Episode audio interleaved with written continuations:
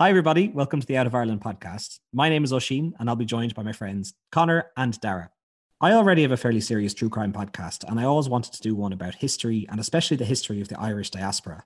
So during lockdown in 2020, over a couple of pints and a couple of Zoom calls with my two best friends, we came up with the idea of Out of Ireland. It's a bit loosey-goosey though, Connor. What do you think of kind of what we have? Yeah, it's a shame your two best friends couldn't do it, but me and Dara jumped in. But seriously, I do work as a tour guide, so I'm always interested in Irish history, and I'm always particularly interested in the weird Irish history. And since I've lived abroad, I think all three of us have lived abroad at one point in our lives. I think it's just kind of really fun to explore what Irish people got up to when they went abroad. And I can't remember agreeing to doing this, so Oisin, you can tell me what we're here for. Probably over a bottle of whiskey. Dara, I'm roping you into this podcast. Actually, we kind of did rope you into it, and you tried to back out a couple of times. We were determined to get that sultry voice in. Yeah, Dara's mainly here for the voice. Yeah, pretty much. I had no value other than that. Connor's here for the terrible puns. I'm not too sure what my role is. But... She already had a microphone, so it's kind of like, you know, when you're starting a band and someone already has a drum kit. You're like, yeah, go on, we'll get him in. Yeah, I'm the shitty drum kit. Yeah. Okay, that's fine. I can handle that. I suppose for me, I just kind of like the idea that Irish people have spread all over the world. You know, we've gone to all of the continents. We've had monks. We've had mountaineers. We've had voyages. We've had wars. And though these things happened all over the world, there was usually an Irish man or woman involved in some way. This podcast is an attempt to explain some of their weird, wonderful, and downright amazing stories. And when we say Irish people that were involved, we're taking that very loosely. They may have just seen Ireland from a distance, but we're going to claim them. Yeah, we have to kind of establish some ground rules. I guess, yeah. Well, what? Irish grandparents? Is that allowed? Definitely, they were allowed to play for Jack Charlton and bring us to the World Cup. So yeah, 100%. Okay, right. In that case, then, grand. That really opens up the scope. Yeah, I'm willing to pretty much accept anyone. Fictional characters, anyone. Fictional, yeah. Who's the best fictional character? Best Irish fictional character? Lucky Leprechaun? Charms, I don't know. Yeah. Yes. Lucky Charms aren't a character; they're a cereal. Does. Yeah, but it's a leprechaun, so I don't know. It's that concept. Well, look, it'll be in episode 15. So in that vein, we decided to tackle someone who isn't traditionally what you would think of as being Irish, but he did have an Irish mother. So our first episode, we are looking at the life and story of Billy the Kid. He was America's first and most celebrated Western anti-hero. It was claimed that he killed 21 men, one for every year of his young life, and the press portrayed him as a ruthless, psychotic killer. The reality was that Billy the Kid was none of these things. And in this podcast, we're going to go and search for the real Billy.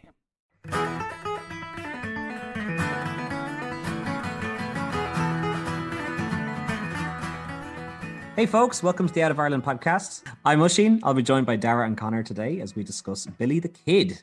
So folks, have you had a good week? Yeah, I've had a great week.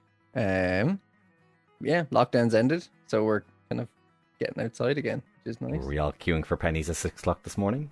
Did you see that? We're people recording, actually queuing. Today is the 1st of December, and we're recording as like Ireland's opening up again, and like there was massive queues for barbershops, massive queues for pennies, closed shops, and all sorts. Yeah, disaster. Yeah, pennies is a closed shop. It's not just people queuing for pennies. Disaster. Yeah, it's mad. Like of all shops to queue for, it's like where you go in to get like socks when your feet get wet in town. Well, in reality, though, if you think of the shelf life of stuff, the clothes there probably last less than 6 weeks anyway, which was the length of the lockdown. So everything they've worn has like worn through, and they need to top up again for €2 or something. Like you go into pennies with like €10, and you can get like a full winter ensemble. Ish. I'm exaggerating slightly. Yeah, you do have to wash it quite a lot to kind of wipe off a lot of the kind of child labor they have on it. Ooh. Wow. And did you know when you like reach, you know when you like fondle clothes in a store? I don't know why I'm making it dirty. But you know when you're like touching clothes in a store and it feels really soft? Yeah. No. Okay, well, the clothing that you buy in a shop is treated with this spray that makes it feel really, really, really soft, but after the first wash, that's gone. Surely that's not pennies, because they're using the wrong spray if that is. That's like sandpaper. Can you buy that spray and just spray it on your clothes all the time? I've no idea. I feel like it's like a factory thing. It's probably really bad for you as well. Cancers or something, I'm sure. Probably the water system. So in this intro, we've talked about child labour. We've slagged people that can't afford to shop in Brown Thomas. And we've talked about cancer. That's nice. I never said Brown Thomas. But now Dara's going to segue all three of these things into our character for the week. Go. Why am I segueing? I have no idea. I just want to toss the ball away from me. I suppose we should stop talking shite and get to the meat on the bones of the show, folks. What do you think? Meat of the sandwich maybe would have worked better. Well, you know me. Meat on the bones. We've been working for a segue, and you had it on a plate, much like a sandwich. And Billy the Kid loved sandwiches? Yeah, okay. No, we're not. It's never going to work. So we're going to talk about Billy the Kid today. He was a famous Western outlaw, I guess is the way to describe him. And he lived quite an interesting life. And we found out a lot of interesting things. It's tough to figure out what's truth and what's false because he lived so long ago and he's been written into so many different annals of fiction. But we did our best to uncover as much as we could. Yeah, just go looking at even the murders, you would have thought they'd be quite well documented. But even then, there was some... Well, firstly, it was reported that I've killed 21, but in reality, it was more like 9. And then also, you're looking at people didn't have the order of the murders as well. So, even that detail, or them details, it's all over the place a bit. The detail we haven't mentioned is how he relates to Ireland, actually. Because we've had a stellar record in the past so far. Yeah, I mean, a lot of our, this person is Irish, has been tenuous at best, but his mum was actually Irish. So And his dad. Was his dad Irish? Yeah, well, the bits I saw, both are Irish, yeah. Okay, well, so I saw they got married in New York, so I kind of half assumed he was. But yeah, she was Irish. She came on a boat from Liverpool, so obviously one of those over, probably from Dublin over to Liverpool and on from there. Around famine times or pre-famine times, do you know? No, during the famine, they left because of the famine, I was reading, they settled in New York, was it, Connor, or was it? Yeah, so they settled in New York and they did what most Irish people at the time did and went to the Five Points district. Billy grew up in the 5 Points district, which was one of the biggest slums in New York, which was in the Lower East Side of Manhattan. At the time, doesn't exist anymore. So Charles Dickens visited the 5 Points district and he described it. He said, "All that is loathsome, drooping and decayed is here." And he also said that debauchery has made the houses prematurely old. This could be like a very early form of like a Yelp review. Yeah, it was actually one of the start of like travel writing, which is kind of cool. Actually, what's his first one again? That is such a brilliant, like the ultimate insult. All that is loathsome, drooping and decayed is here. That's pretty solid. Yeah. 1-star review. Yeah, 1-star. Do not recommend. No. I was actually doing a bit of reading and it said, you might have this point already, Connor, but that the mortality rate for children in that area was 25%. So 1 in every 4 kids died. Billy the Kid's mother, Catherine McCarthy, she had 2 kids by Billy's father and neither of them died. So she was excelling. She didn't have a lot of, like she was pretty ill, like didn't have a lot of good health. And she was recommended by doctors to move west to find drier climates, essentially. Yeah, I think she had something like TB, emphysema or something. TB, yeah. So yeah, a pretty common thing is to move to a drier climate because less moisture, I guess you're coughing less or whatever. But she moved to Indiana after Billy's father died. So he moved to Indiana when he was about 12 or 13 and she met a guy called William Henry Harrison Antrim. She moved around loads. He was kind of cool. He was like a gold prospector, and he was a bit of a Dell boy. He was like, this time next year we're gonna be millionaires. He's like, oh, we'll go here. They bumped around loads. They went to Nevada, they went to Colorado, and they ended up in Silver City in New Mexico because he heard of a silver rush happening there. You can only imagine what New Mexico was like at the time. Just it wasn't really a state. It wasn't part of America. It was part of America was just doing a land grab in Mexico at the time. So I say it was the wild, wild west. It's actually before even go on to the Wild West times, there is a rumor, it's kind of unsubstantiated, but almost like figured out from who he would have been around at the time, but there are some people who claim that he was an Irish speaker as well, because a lot of Irish immigrants were arriving in and he spoke English and Irish, allegedly. and he was kind of helping new Irish immigrants while he was in New York find jobs and lodgings and stuff. He also was very fluent in Spanish, so he had a lot of communication with the Mexicans as well in New Mexico, so he fit in very well. But let's take a step back for a second. So he's known as Billy the Kid, but his birth name was what, Connor?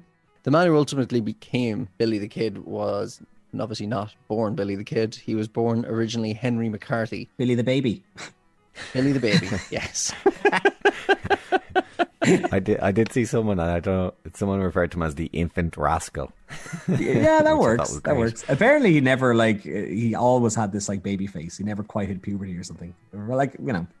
I mean, he was 21 when he died, so it's... Or actually, potentially 19 when he died. There's a kind of a bit of a difficulty with the dates he was born. So he was born in September or November 1859 or 1861, and that's kind of important later on when we learn about Pat Garrett, but we'll explain that when we get to it. So remind me of that when we come back to it.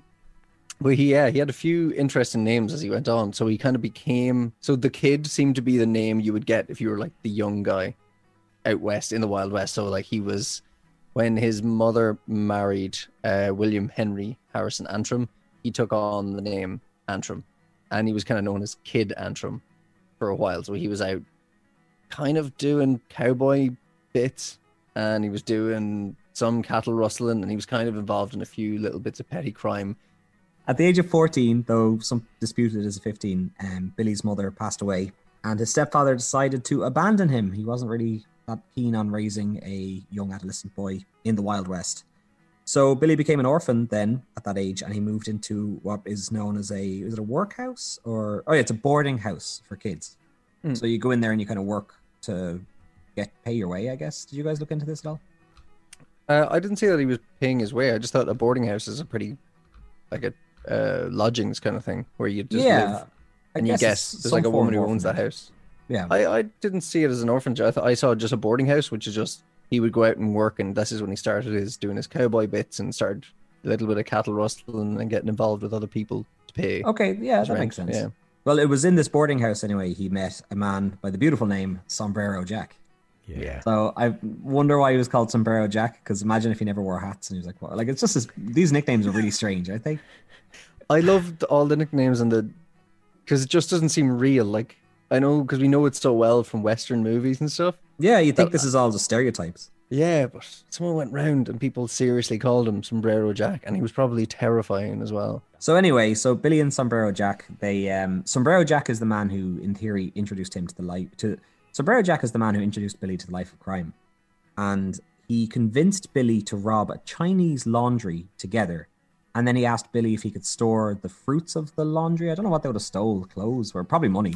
But he wanted Billy to store it in the boarding house that Billy was staying in. I saw that he took a gun. So he took a gun that was taken from the Chinese laundry. Okay, that makes sense. So again, Here we are straight away, folks, with the fact that there's all sorts of sources saying all sorts. So yeah, what I found is I actually saw a couple of reports. One that they stole a gun, one that they stole some money, 2 guns and a load of clothes. And that Billy was supposed to hold on to the clothes for a while until it cooled down.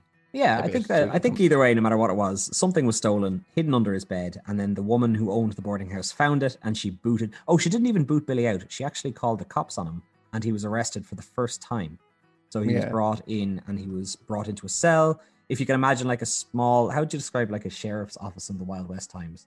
Like a log cabin that has cells. Like any movie you would have seen, a log cabin that has these individual cells. Yeah, just before you move on, the reason one of the theories on why they decided to rob the laundry is because it was run by a man called Charlie San, who was Chinese. So he was like in a minority there. So his logic was, oh, well, if we rob them, they're a minority. Everyone here is kind of racist, so they won't bother investigating it properly. Wow. Lovely people. Yeah. Wrong. So Billy was a man of very small stature. He was quite slight. I think he was a bit lanky, but he was quite slight anyway. And what he did was he asked the sheriff, could he get out of his cell to stretch his legs? So he could walk around the log cabin, you know, this is for imagery purposes, but walk around, stretch his legs. And the sheriff wasn't worried because he had locked the door of the cabin.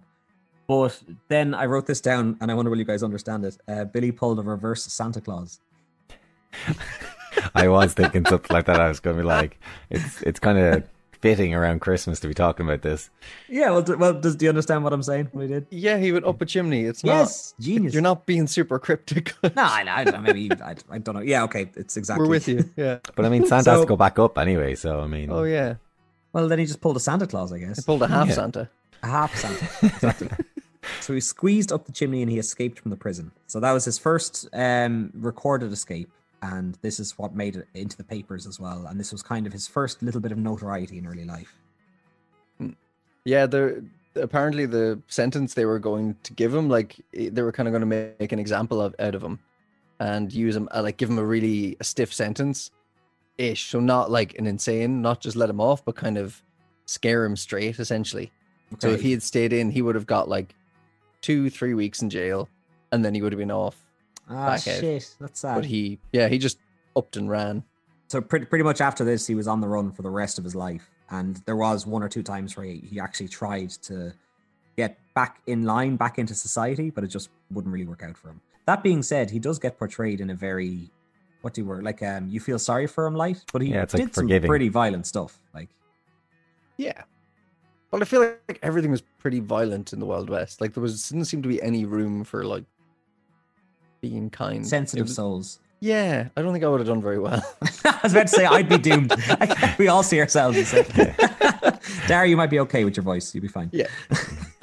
Scare them off. Precisely. After the escape, Billy headed towards Arizona. And at this stage, it was 1877. And he kind of picked up some odd jobs again, just working as a ranch hand or a shepherd. And here he met his first victim, which was Frank Cahill, depending on which way you say it. So I'm going to stick with Cahill. Cahill seemed to be a bit of a bollocks. He picked on Billy and along with other people, but especially Billy because, as Oisin was saying, he's slight and a small man. You're saying he picked on people, but he was also nicknamed Windy.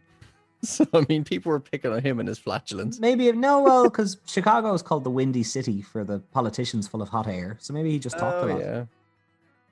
Or maybe he farted a lot. Maybe he was a big farter, yeah. Maybe. Like yourself. Sometimes. Billy was age 17 at this stage, so moving on. And obviously in America today, you can't drink until you're 21, but in a bar at age 17, Billy and Cahill came against each other, and Cahill approached Billy and called him a pimp. So... not the nicest name, but definitely can be called a lot worse. Yeah. I love that. Like that was really if you're in like out west now, the west coast of California, someone calls you a pimp, it's like, that's really positive. Is it positive? Maybe Windy was ahead of his time and he was like, hey Billy, you're a pimp. And he's like, what did you say? Oh, I guess pimp is like you're good with like, women? Yeah, like 50 Cent has his song P.I.M.P. Oh, yeah, okay. I don't think it's good though. I suppose it depends on the tone, doesn't it? Yeah. I wonder how Cahill's tone was. He wasn't like, hey, Billy, you're a pimp. Well, I don't think so, because Billy responded in calling him, and this is, I think is better, a son of a bitch. So that was what was rumored to be said back. Mm-hmm. So that kind of worked. Cahill wasn't happy with that, as you can expect, and he jumped on Billy, pinned him to the ground, gave him a few punches. So Cahill was on top of Billy. There was a bit of a struggle. Cahill obviously being the bigger man, Billy had no chance, so Billy was scrambling, grabbed for his gun and shot him, and Cahill was dead the next day. Ooh. And there is a little bit of like not really controversy, but there is some variations of the story that say Cahill was reaching for Billy's gun and Billy had to do it in self-defense. He really had no other choice. But again, that's one of those things we don't know. Yeah, I saw there was one eyewitness, or seemingly anyway, so... And the quote would be, Billy had no choice. He had to use his equalizer. Oh. His equalizer. Yeah. Everything's so much cooler. Oh, man. Yeah. All the names. Like, wait until we get into the little bit. Well, we're actually nearly there. But actually, yeah, we could just segue straight into it now. Do you have a point, Dara? Are you good for now? No, if you have a good segue, I was just going to say, like, he just pulled his own gun. Or, sorry, he wasn't going to be found guilty, probably. But, yeah, it was self-defense. But that's all. So he skipped out after this murder and went to Mexico, didn't he? Yeah, he went back to New Mexico, actually. So he went back to where he came from, really. Yeah, I know, yeah, which makes no sense. But he's a bit of a homebody, isn't he? Ah, yeah. Well, poor old Billy doesn't seem to be the smartest old tool in the box there. There was some story where he stole it. He was always stealing horses, but one time he stole it, and then the Apaches stole it off him, and he was forced to walk back into town, like, over days and days and days. So when he got back to New Mexico, now Billy, who changed his name to William H. Bonney, here's where it gets a little bit complicated, folks, so just bear with me. But he started hooking up with a gang of rustlers, who were known as the Boys. So rustlers, which I didn't quite figure this out, rustlers are they're small groups of criminals who go around stealing, I think, horses and maybe cows to sell. Yeah. I also read that they were just going town to town, and they just go into a restaurant and say, chalk it up, and they would eat and drink as much as they want, and that was it. They would say, chalk it up? Yeah, that was the phrase I was reading, yeah. Oh, they just point guns at them like it's a stick-up for dinner. Yeah, or just like, okay. Yeah, I'll take whatever I want. Is that like chalk it up to experience? Is that what they're saying to them? Like, maybe, I don't know. Yeah, oh. I bet all those bars had those swinging doors, like salon doors. Definitely. Fun segue. If you're ever in the town of Cody, Wyoming, that's a good place where you can actually see what old Wild West taverns were like. So you can actually walk around them, and there's all sorts of instruments from the time. And there was like looked like a giant nail clippers, but it's like for cutting off your arms when your arms are gone gangrene or something. It's really weird. But we went there and we saw rodeo, and it felt really Western. It felt really cool. And I was so proud of outside Brady's and Dunboyne. They have the stone, and that was for people to get onto their horses. I thought that was cool. That's really cool. Mm. There's actually still loads of houses in Dublin that have things to tie your horse to. Like in Stony Batter, loads of houses have them, and loads of people tie their bikes to them now. It's not that long ago, I guess. When you think about it. We're about to jump into the territory of the Lincoln County War, which Billy played a relatively big part in. So at this stage, he's with the Boys, he's rustling around the place and stealing the odd horse here and there. And him and his group, they start to work for a very large company called The House. So again, the Boys are now in The House. We'll keep it super simple. But The House was a hugely influential business who sold goods and cattle. And the way it kind of worked back then, if you were anything in big business, you wanted a couple of rustlers on your side. The man who was in charge of The House was another Irishman called James Dolan, who would actually make for quite an interesting episode too. But that's a story for another day. Yeah, and his buddy Lawrence Murphy as well. Pardon? And his buddy Lawrence Murphy, the two of them seem to be in together. Yeah, there was a lot of Irish people in cahoots over there riding horses, fecking around the place. And doing an awful lot of dodgy business as well. I think all business. Like today. All business was a bit dodgy now back then. Mm. But anyway, so now we have the Boys in The House, and James Dolan's at the head of the house. And James Dolan has run of the area. He's kind of got the monopoly. James Dolan had run of the area, and he was very surprised when Englishman John Tunstall arrived and was determined to kind of take a piece of his pie, in the sense that he wanted to set up his own rival company in the same area to compete with James Dolan's affairs. Dolan was pissed off at this. He wasn't happy. So he got his croonies, which were the Boys, including Billy, and he sent them to steal some of Tunstall's horses. Sorry, I think it's also important to remember Tunstall was an Englishman. Dolan and Murphy left Ireland because the famine, probably didn't want to be robbed again from that type of thing, you know? I don't want to blame it all on the English, but, you know. But it is mostly their fault. The interesting thing with The House is, like, we're saying how it was a big business, but it was more than that. They controlled, like you were saying, they had a lot of rustlers and stuff for themselves, but they also were kind of controlling the area, and they would exact justice, and they controlled more than just business. So it seems that back then when you controlled business, you controlled everything, essentially. Well, and the sheriff is kind of the important thing to remember here. It's like each town kind of almost had its own very small law. And the law was determined by probably the wealthiest person in the town, because that does kind of come into it soon enough. Yeah, and the sheriff was pretty deep in their pockets. Like, he was pretty well paid off. Dolan ordered Billy to steal some horses, and unfortunately, Billy gets caught and he gets arrested again. So this is the third time we mention it, but I'm sure there's loads of other times as well. But these are the recorded ones. Strangely enough, while Billy was sitting in a prison, probably pondering how to escape, Tunstall visited him. So he visited the man who was hired to steal his horses. And Tunstall really liked him. The two of them got along really well. While sitting in the prison, he offered Billy to work for him. He said, come work for me. I'll drop the charges against you and you'll get out of prison right now. So Billy accepted. So Billy then left the prison and began to work for Tunstall, so his former boss, his former boss's rival. While working for Tunstall's men, this would be considered probably the best time in Billy's life. He was well respected by all the men, and he built a great relationship with Tunstall, and in some ways he probably saw him as a bit of a father figure.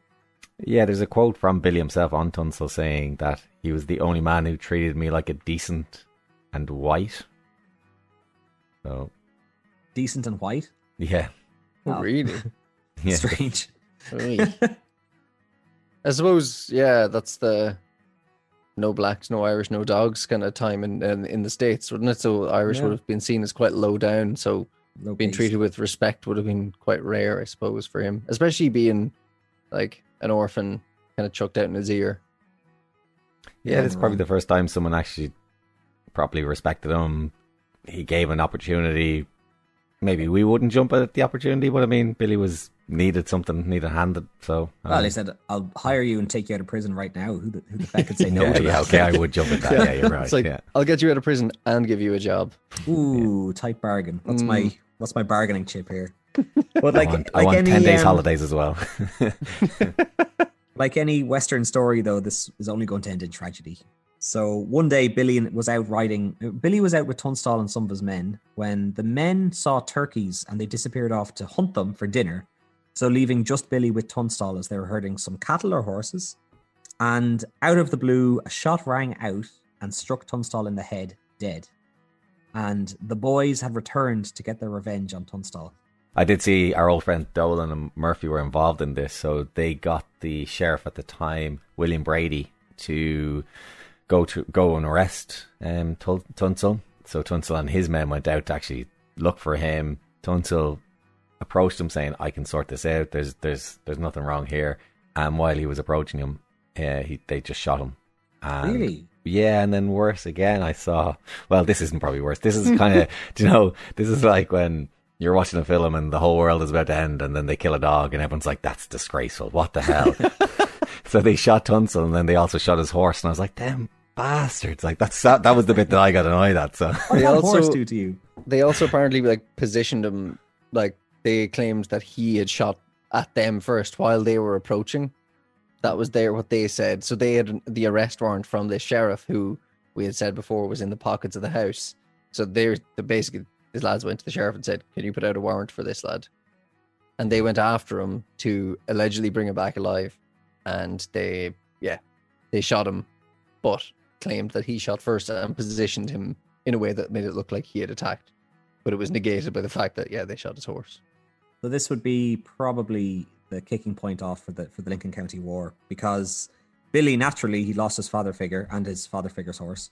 So the reason why they killed the horse seemingly was because Tunstall loved horses, so it was a real... Fuck you and fuck your horse. Yeah.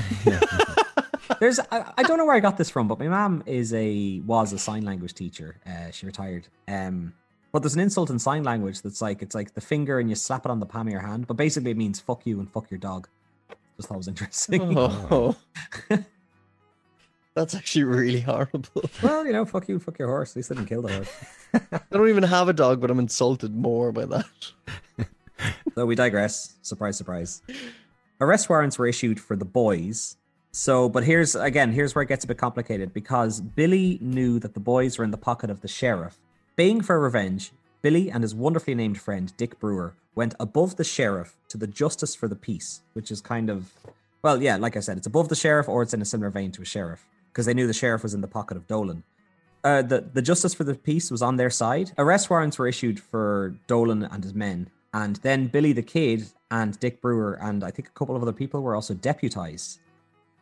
So Billy went from being an outlaw to suddenly being a sheriff deputy, or, to a representative of the department in the space of a day. So Billy rode off with Dick Brewer to search and issue a warrant for James Dolan and his men. There seemed to be a lot of that going around at the time. Like, you'd put out a bounty or you'd deputize someone to go catch someone else, because it was no centralized power. You had the sheriff be like, "Here, I'll give you permission." Like Oprah just going, "You get a deputize, you get a deputize." Kind of. It's exactly like that. Yeah. That's almost exactly how it looked as well. Billy rode into town and confronted Dolan. And, you know, he showed up, he wanted revenge. He was like, I'm going to arrest you. But little did Billy know, Dolan had the sheriff there on the spot. And the sheriff arrested Billy instead. So Billy, I think he was like deputized for about half an hour or something, probably a couple of days. There was a bit of an accent coming through. Can you push with that a bit more? Push with the accent? Yeah. You had the... What did the sheriff sound like? I'm arresting you. I'm an officer of the law. No. It's the Milky Bar Kid. I do not do accents. You guys. Jerks. I did. I once auditioned for a play and I had to do inner city Dublin. And I was playing a gay saxophone player. And I went to do the interview. I watched the audition and I tried to do inner city Dublin like 3 times. And then he was like, okay, we'll just change the part. We'll just change the character to not have that accent since you can't do it. It's just because they couldn't find anyone else that could play saxophone, I guess. I couldn't really play saxophone, though, let's face it, folks. It was kind of just the same riff over and over. We went to that play, and at one point of the play, someone on the stage gave me a can, and it was great. That was all I remember with the play. It was, that was nice. That's part of her shtick. She comes out and gives out cans to everyone. It was great. She was nice. That was nice. What type of can was it? I think it was like Galahad. Oh, Galahad. Lovely. Premium beer. And room temperature Galahad as well, it wasn't. It's been under the lights. Yeah. So we're miles away here, folks. I'm going to just bring it back. Billy and Dick are now imprisoned again. And then when they get out of prison, they're really pissed off. They go back to the Justice Order fella. Say the sheriff's been dicking them around. So he's like, well, fuck the sheriff. I'm going to deputize you guys again. And you go and fuck that guy's shit up. So now here's where we have a bit of a two sides. We have Dolan and his men and the sheriff. And then we have the Order of the Justice and Billy's men, who became known as the Regulators. So I don't know why they're known that. Maybe they're regulating. Actually, that makes sense. Is that a self-explanatory name? Yeah. Okay. It's also just a great name for a band or a group of justice seekers. Oh, it's a brilliant name, isn't it? Like regulators using their equalizers. Like the boys, the house, the regulators... Sombrero Jack or whatever his name is, I think. Sombrero. So the first act of the regulators, I guess, was getting revenge for their old boss Tunstall. It was rumored that they had a kill list, and top of that list would have been William Brady, which was the sheriff. William Brady, Sheriff William, given full title, and also all the people that were with him. So this is where the order of the murders or the killings gets a bit mixed up, so I'm going to just stick with one. But this is basically war is kicked off and they just start they start killing left, right and centre, essentially. Yeah. Yeah, this is proper. There's no police out here. It's like the up-and-comer of Tunstall's kind of group and the house, who are the old guard, essentially. They ambushed Sheriff Brady and his deputy and the two of them were killed. And then during the campaign of violence, Dick was killed and... The kid was wounded, but he survived. This is where it was a bit mixed up for me. So I saw that Billy was involved in his second, third and fourth murder in one go. So it was involving Frank Butler and Buck Morton, I saw. So they would have been part of the sheriff's team. So they would have been part of the police force. Or would have been the police force. Were they officially police or like deputized? Or was there any official police? Or anything? No, I doubt it. I say they were probably in the pockets of... Murphy and Dolan, and that was kind of right. They were the hired hands, essentially. Yeah. As I mentioned earlier on, the deaths, the order of the deaths isn't very clear. So Oisin was saying that William Brady, the sheriff, was shot. The research I saw, it happened that way, or it also happened a different way. So Billy, obviously, his first murder was Windy a couple of years back, but according to one source, he was involved in his second, third and fourth in one go, which was known as the Blackwater Massacre. So the two of these men were involved with the murder of Tunstall, and they would have been high up on the list that the regulators were after. And then the third guy was actually a fellow regulator, which they reckoned could have been a spy, and his name was William McCluskey, I think it is. Okay. Yeah, I heard that one of the sources I saw said that William McCluskey was apparently like childhood friends with someone that was high up on the list from the house. So he allegedly protested and was shot because of that. But yeah. Yeah, there was there's a bit of to and fro in there. So it was saying that they were going to bring the guys in and they were going to see if they can prosecute them in a legal fashion, I guess. And it's rumored again that Billy was against this, and he eventually got his own way, and they murdered the two guys, and McCluskey was the one that was, as you say, trying to stop that. And that the canyon which they were shot in, that they were murdered in, is now known as Dead Man's Canyon. Oh, why? I'm not too sure, actually. I didn't get time to research that bit. What a coincidence. Yeah, yeah. While we're saying Billy was attributed, or these murders were attributed to Billy, the whole regulator team, or the gang, I guess, have to be given a share on this. So it wasn't just Billy that killed them, it was a bullet apiece for each of them. Yeah, so even that is taken down, his death toll from what was supposed to be like 21 kills all the way down to 9, and now it's even that 9 is in question as well. Yeah, exactly. As the war escalated, eventually Washington had to get involved, and they sent over soldiers to restore peace to the area. As well as that, a new governor was appointed to the area, I guess, by the name of Lew Wallace, and his claim to fame was he wanted to sort Billy out as quickly as possible so he could go home and finish writing his book, which was Ben Hur. You guys know Ben Hur? It's like a Christian allegory movie. I thought it was like a Hercules thing, but then it's like called The Story of Jesus Christ, so I haven't a clue. Super muscly Jesus or something. The first thing the soldiers did was they revoked the status of the regulators. So that, again, Billy went from being a kind of deputized person to being a, what do you call it? Like a, to being on the run. Outlaw. Outlaw. Yes, exactly. To being an outlaw. That was a hard one to think about. As well as that, they were trying to get the men to hand themselves in, and they were offering amnesties to all the men. So say if you handed yourself in, we could turn around, we'll let you free, you'll get a full pardon. Just please stop shooting everyone in the town. But the only person that didn't apply to was Billy, because Billy was witnessed shooting the sheriff, and that was seen as too serious a crime to be pardoned. So, unfortunately, I also heard that one of the stipulation was you would be pardoned for any of the crimes in this war, but if you had an outstanding warrant somewhere else, you wouldn't be pardoned for that. Ah, that makes sense. So he could hand himself in and be pardoned for his involvement in the Lincoln County War, but not for the murder of the sheriff. Well, he didn't stand a chance, to be honest. Yeah, but no one else. And it was he was getting a bit of a name for himself at this stage. So it was almost like he was, so, yeah. Well, yeah, but he was kind of taken as a little scapegoat, almost like this stipulation was put in to kind of get him. Oh, he gets major scapegoated, but I'm not quite. Yeah. He gets major scapegoated later on. Yeah. For the Lincoln County War, things came to a climax when the soldiers and Dolan's men had surrounded, I think it was like an attorney's office, who was a friend of Tunstall, and they were trying to get the regulators to come out, to give up, and it was a standoff. So with nowhere to turn to, the men waited until night, and then they all burst out of the house and just disappeared into the night and made their made another escape. So he'd evaded the authorities once again. Seemingly, didn't they light the house on fire, and they were shooting all their guns and all their weapons at them, and no? Yeah, that sounds about right. Yeah. And the wife of, I thought it was Tunstall's old house, no?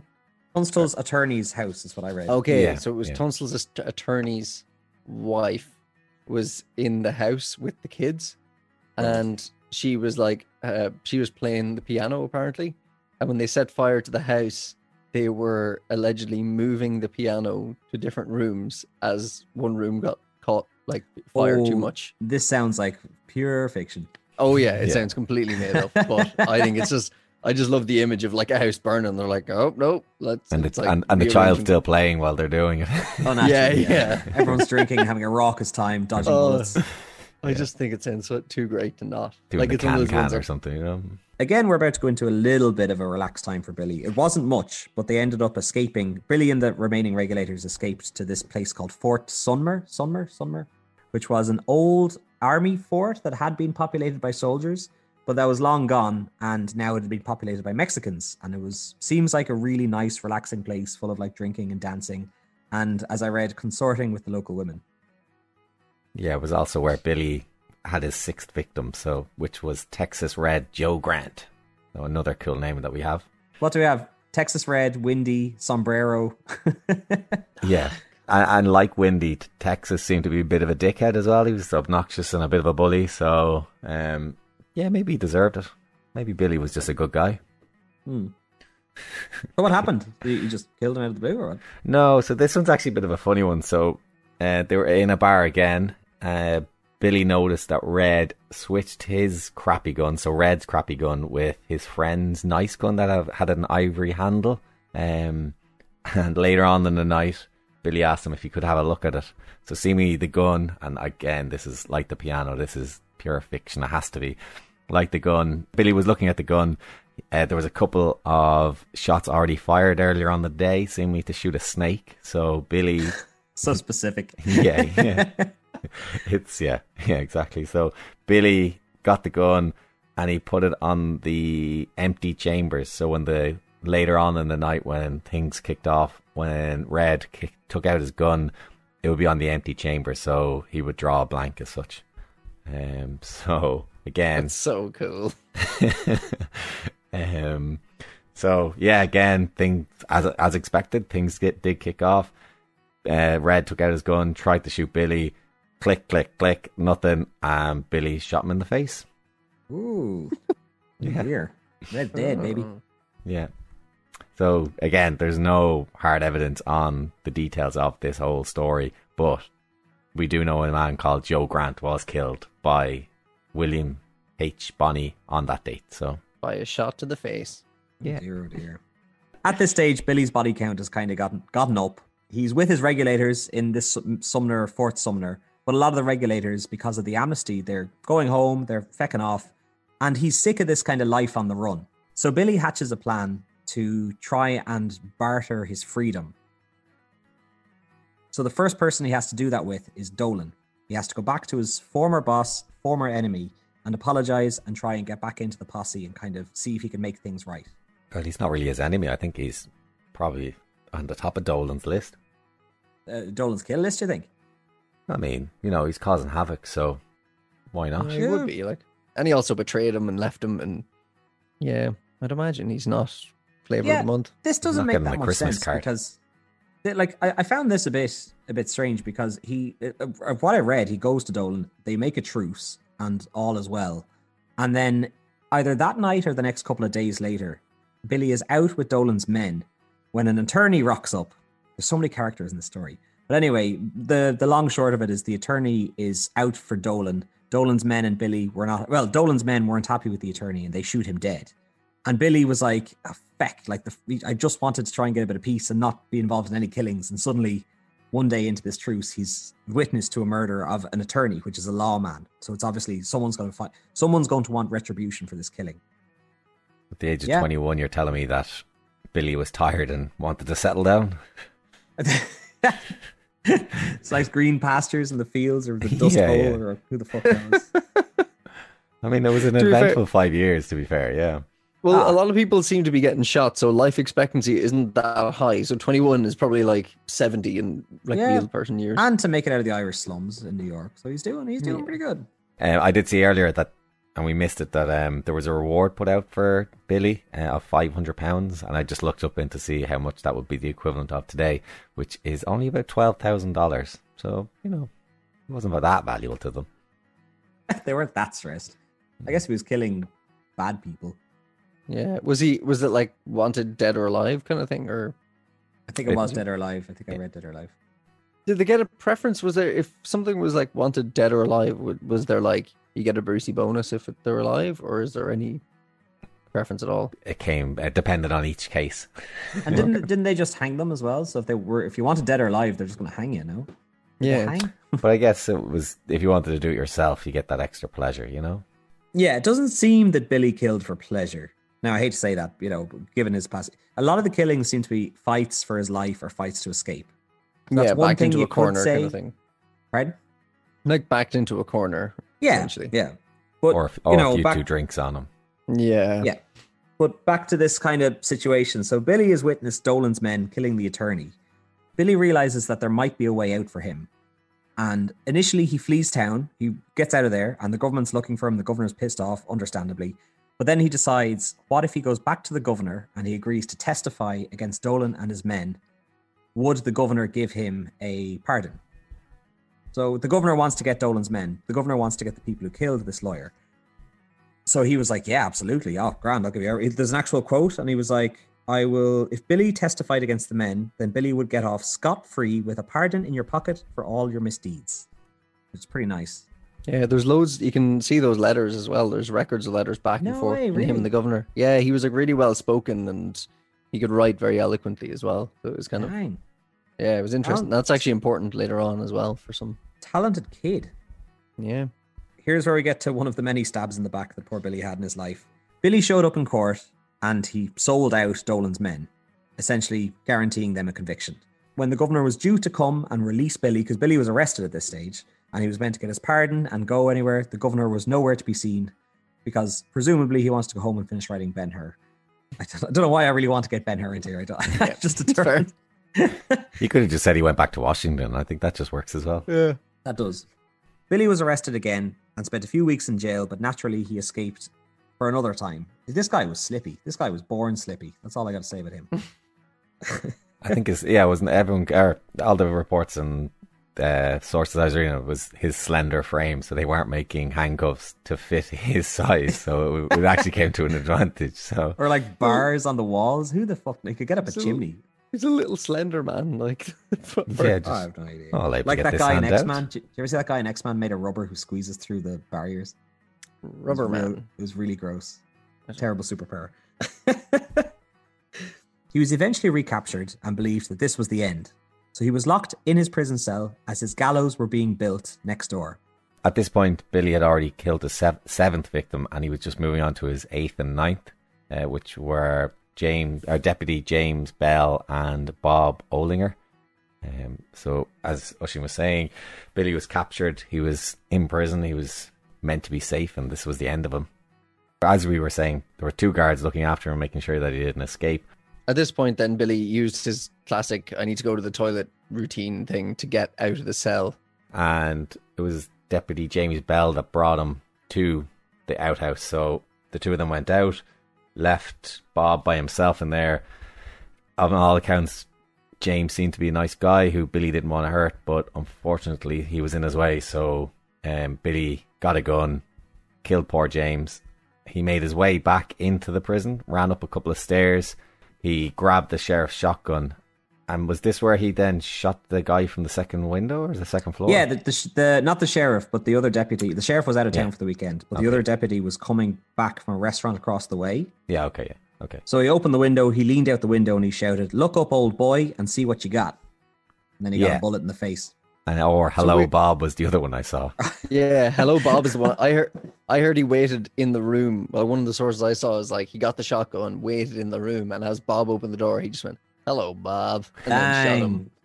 There's so many variations. Either is cool. Either way, you got a bullet in the head. The main speculation is though where the hand. So he went to the toilets, the outhouse, and he came back with a gun. So there was a lot of speculation as to did a friend hide the gun in the outhouse for him? Yeah, so, or did he wrestle the gun off the first guy. Deputy? Yeah. No. Who knows?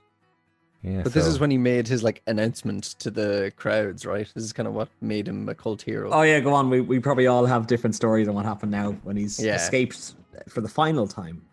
But sorry, before we go into that, we have to remember that Lincoln was the biggest town in New Mexico at the time. A lot of police or a lot of people looking for Billy. So Billy to escape here was a big, big deal anyway. And instead of riding his horse off into the sunset, he apparently danced in the streets to celebrate his freedom. I heard that he like ran through the whole place, grabbing as much guns as he could, and got like 8 or 9 pistols, armed himself, went up to the roof and started like shouting to the townspeople, like, "I didn't want to do this. These people got my way. I'm not a bad guy. I wanted to come clean, and I got double crossed.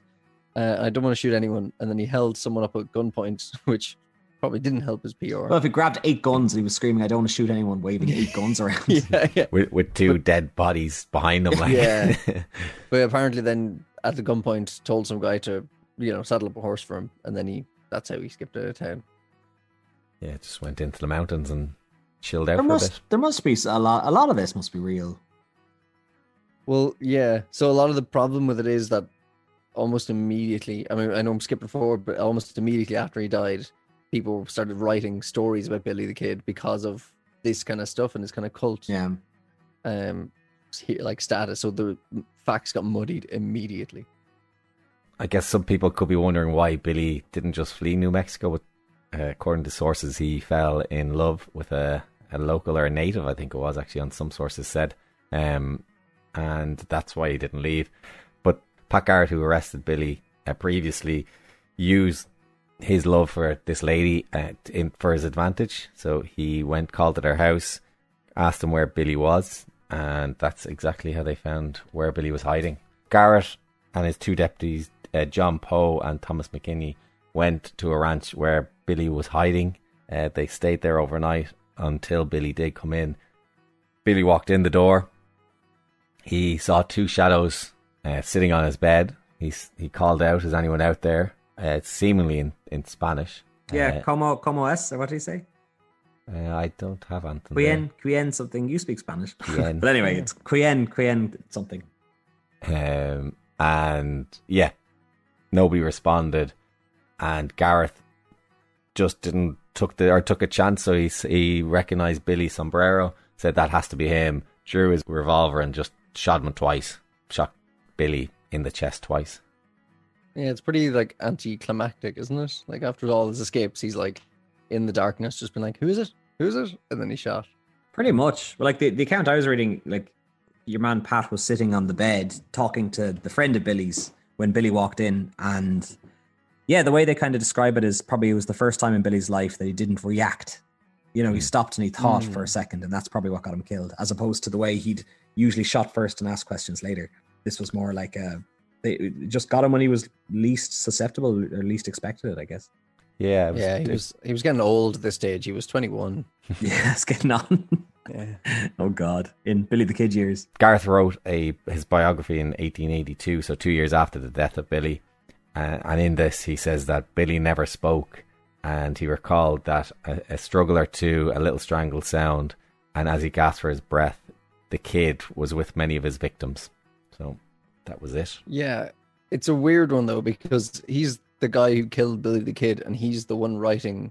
He wrote the book he wrote was called The Authentic Life of Billy the Kid, and the reason he wrote it was because immediately after he died, like 6 weeks after he died, there was loads of these novels coming out about him. So he had become a cult hero, especially in the Hispanic community, because he was very popular. It's interesting. So these, like, they were called dime novels. So yeah, things that costed, books that cost a dime, and Billy the Kid was a huge fan of them, so he became a hero in... trashy, weren't they? Slightly trashy. Yeah, they were. They were like, yeah, they were Pulp Fiction of their day. Yeah, they just kind of made up stories immediately. Like they were just like, Billy the Kid just became the term for any cowboy figure. Yeah, any sort of mad story from the Wild West. Yeah, he was nearly a legend before he died. I guess people were claiming to be Billy the Kid to strike fear into people. Do you remember earlier I said that Billy the Kid was born in 1859 or 1861? Mm-hmm.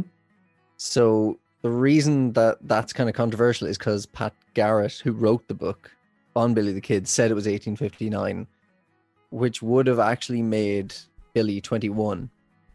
But a lot of sources say, Pat Garrett said, so Pat Garrett is the one who said he was born in 1859 rather than 1861, so it would have made him 21, but a lot of sources claim that he was born in 1861, which actually only made him 19. So people are saying that Pat Garrett fudged the numbers to make him not seem like he had just killed a teenager, not vilify him as much. Okay. Yeah, you wonder why though. I mean, surely if he was one of the most wanted men in the country, had rumored to kill 21 if not 9 people, surely it was kind of justified. Yeah, but it just kind of throws a bit of shade on Pat Garrett. He's not the most unbiased writer, I guess. But he did actually write a cool intro to the novel. Did you see this? No. He said, "I am incited to this labor in a measure by 1,000 false statements that have appeared in public newspapers and in yellow-covered cheap novels. So he was like, I didn't want to write this. And this was like a year after he died, he killed him. Yeah. So it's like, I didn't want to write this novel. I had to because there's so many lies. And then immediately, year he was born. So I'm an artiste. One thing I liked about the interpretations of Billy the Kid is that they changed. This is complex, and I had trouble figuring it. But the interpretations of Billy throughout the years changed to suit the narrative of the time. So say if there was poverty or whatever, that was when Billy was fighting for the poor, or if there was like famine. I don't really know what the greatest examples are, but it's like Billy's kind of narrative changed as the socioeconomic structure changed. Okay, so I thought that was quite cool. They made him fit the struggle at the time. Yeah, exactly. A lot of people believe, and some people give a lot of credence to the fact that Billy actually didn't die that day. Okay. Tell us more, Connor. So, Dara, you mentioned that Pat Garrett took a shot in the dark at someone who he assumed was Billy the Kid, right? Yeah, based on the hat that he was wearing. Yeah, and there's a couple of theories. The biggest theory is that he didn't actually shoot Billy the Kid, and he ended up shooting another... Sombrero Jack. Not Sombrero Jack. It all comes full circle. So he shot another kind of outlaw gunslinger, but he wasn't officially allowed to kill him, so he had got a warrant for Billy, and so in theory he shot this kid, who he then passed off as Billy the Kid. So Billy the Kid then took this as his opportunity to have a free life, and Pat Garrett was like, "Yep, no, I shot him, and just don't question it." That does happen with a lot of famous figures, though. Like you hear Hitler after the war, and he's down in Argentina, or who else? Yeah. Sugar the horse. The guy with all the gold. The guy who stole $1 million. Anyway, the guy who stole $1 million and jumped out of a plane and was never seen again. No one knows. Oh, Elvis! Everyone thinks Elvis is still alive. He is. Yeah, he is, and he's living in Tremor or something, isn't he? Tremor, is it? But the idea that Billy survived and lived a long kind of happy life was given a bit of, I don't want to say credence because there's a lot of problems with this story, but allegedly he lived until like the 1950s, which is mad to think about. It was that recent, And there's two versions of this kind of story, so it goes a bit weird. So about 70 years after Billy the Kid allegedly died, a guy called Joe Hines in Texas made a really interesting confession to his lawyer, and he said that he had been masquerading all these years as Joe Hines, but he was actually Jesse Evans. Okay. He was actually Jesse Evans, who was a famous Wild West outlaw who like completely disappeared in 1882, I think.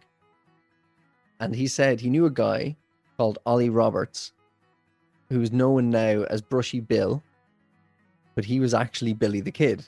So he had been living out as Brushy Bill Roberts in Texas for years. And apparently he said when he fled, he got away that night, ran away. He heard the gunshot, ran away, found a long lost cousin who had just died and just kind of took his place. Right. Makes sense. But didn't Brushy Bill present himself as well and claim it too? Yeah. So this lawyer kind of got in contact with him and wanted to see if he could get him pardoned, but he wanted to make sure that this was real. So yeah, the real deal. The guy had a couple of claims that were pretty fun that he used to claim that he was Billy the Kid. So he was firstly really, really good at getting out of handcuffs. That was his like big trick. He was like, "Look how easy I can slip out of these." So that was one of his big claims. Too. Exactly. Yeah. So he also knew a lot about the Lincoln County War and about Billy the Kid, and he knew stuff that wasn't well publicized, like wasn't talked about too much. Like he knew Billy the Kid's lawyer's name, and he should have tested his Irish speaking. Yeah, that'd have been wise, wouldn't it?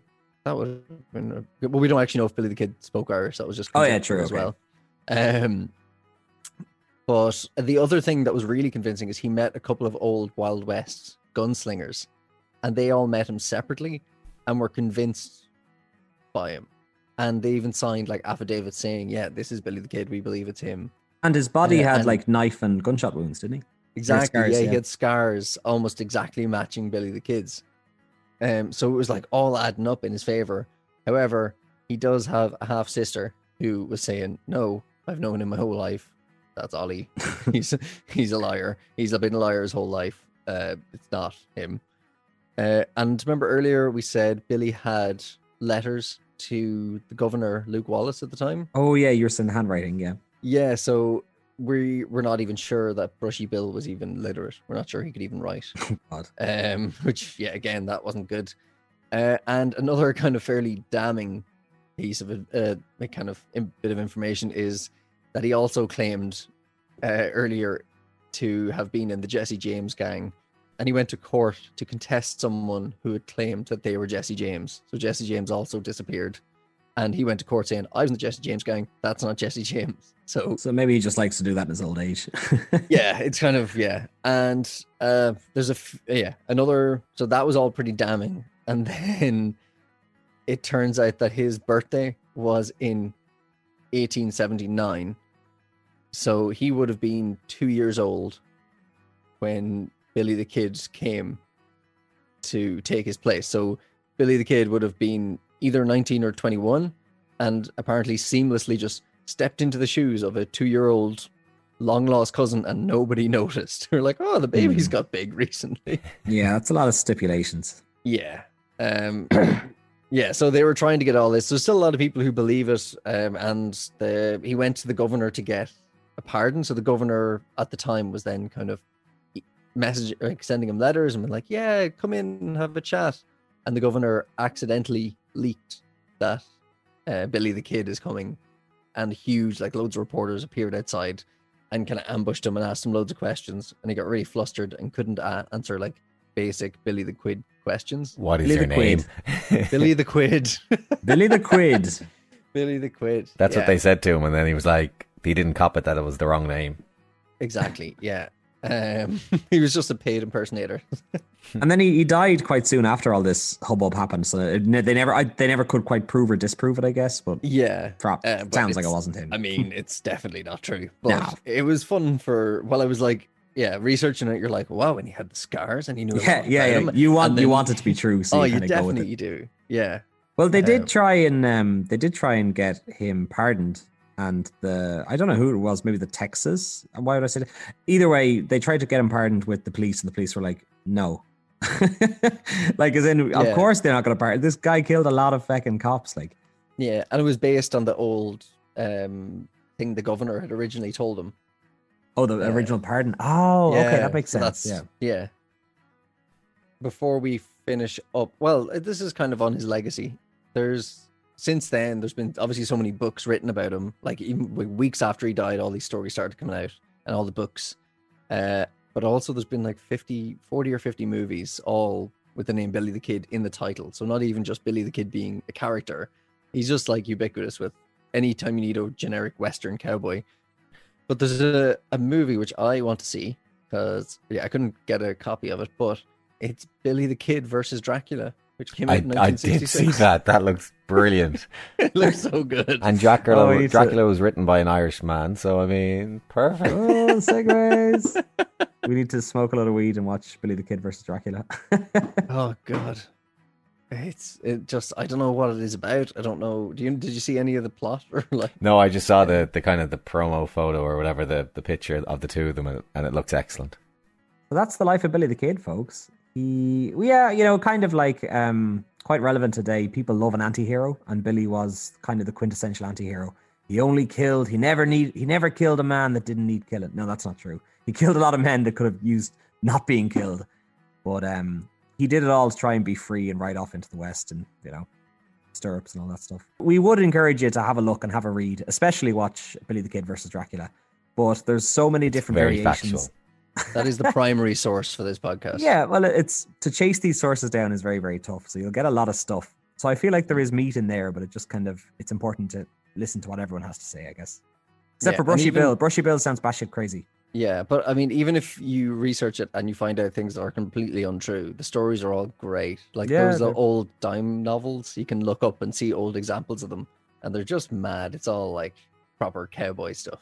I'd love to learn about the people in the Wild West who just retired in the early 1940s, and they were just we used to be gunslingers and outlaws, and now we just sit here and watch our television. Because you would be so tired of that life by 25. Oh, yeah. Well, yeah, 25 is 100, I think, in cowboy years. Mm. I'd assume a lot of them became prospectors and that kind of thing, right? Probably, yeah. You kind of outlaw your way towards legal work, and then you just become a civilian, I guess. I'm not sure too many of them lived that long to reach retirement. Like, I don't think retirement is really a thing. Oh, sorry. I don't know if it's the Bob Dylan, but I'm looking at a film called Pat Garrett and Billy the Kid, and it stars someone called Bob Dylan. I can only assume, and I don't even look it up. It is Bob Dylan. Yeah. Man, Billy the Kid gets around. Hey, Billy the Kid. That's my Bob Dylan impression. That's quite good, in fairness to you, yeah. So that brings us to the end of the story of Billy the Kid. We hope you enjoyed listening as much as we enjoyed recording.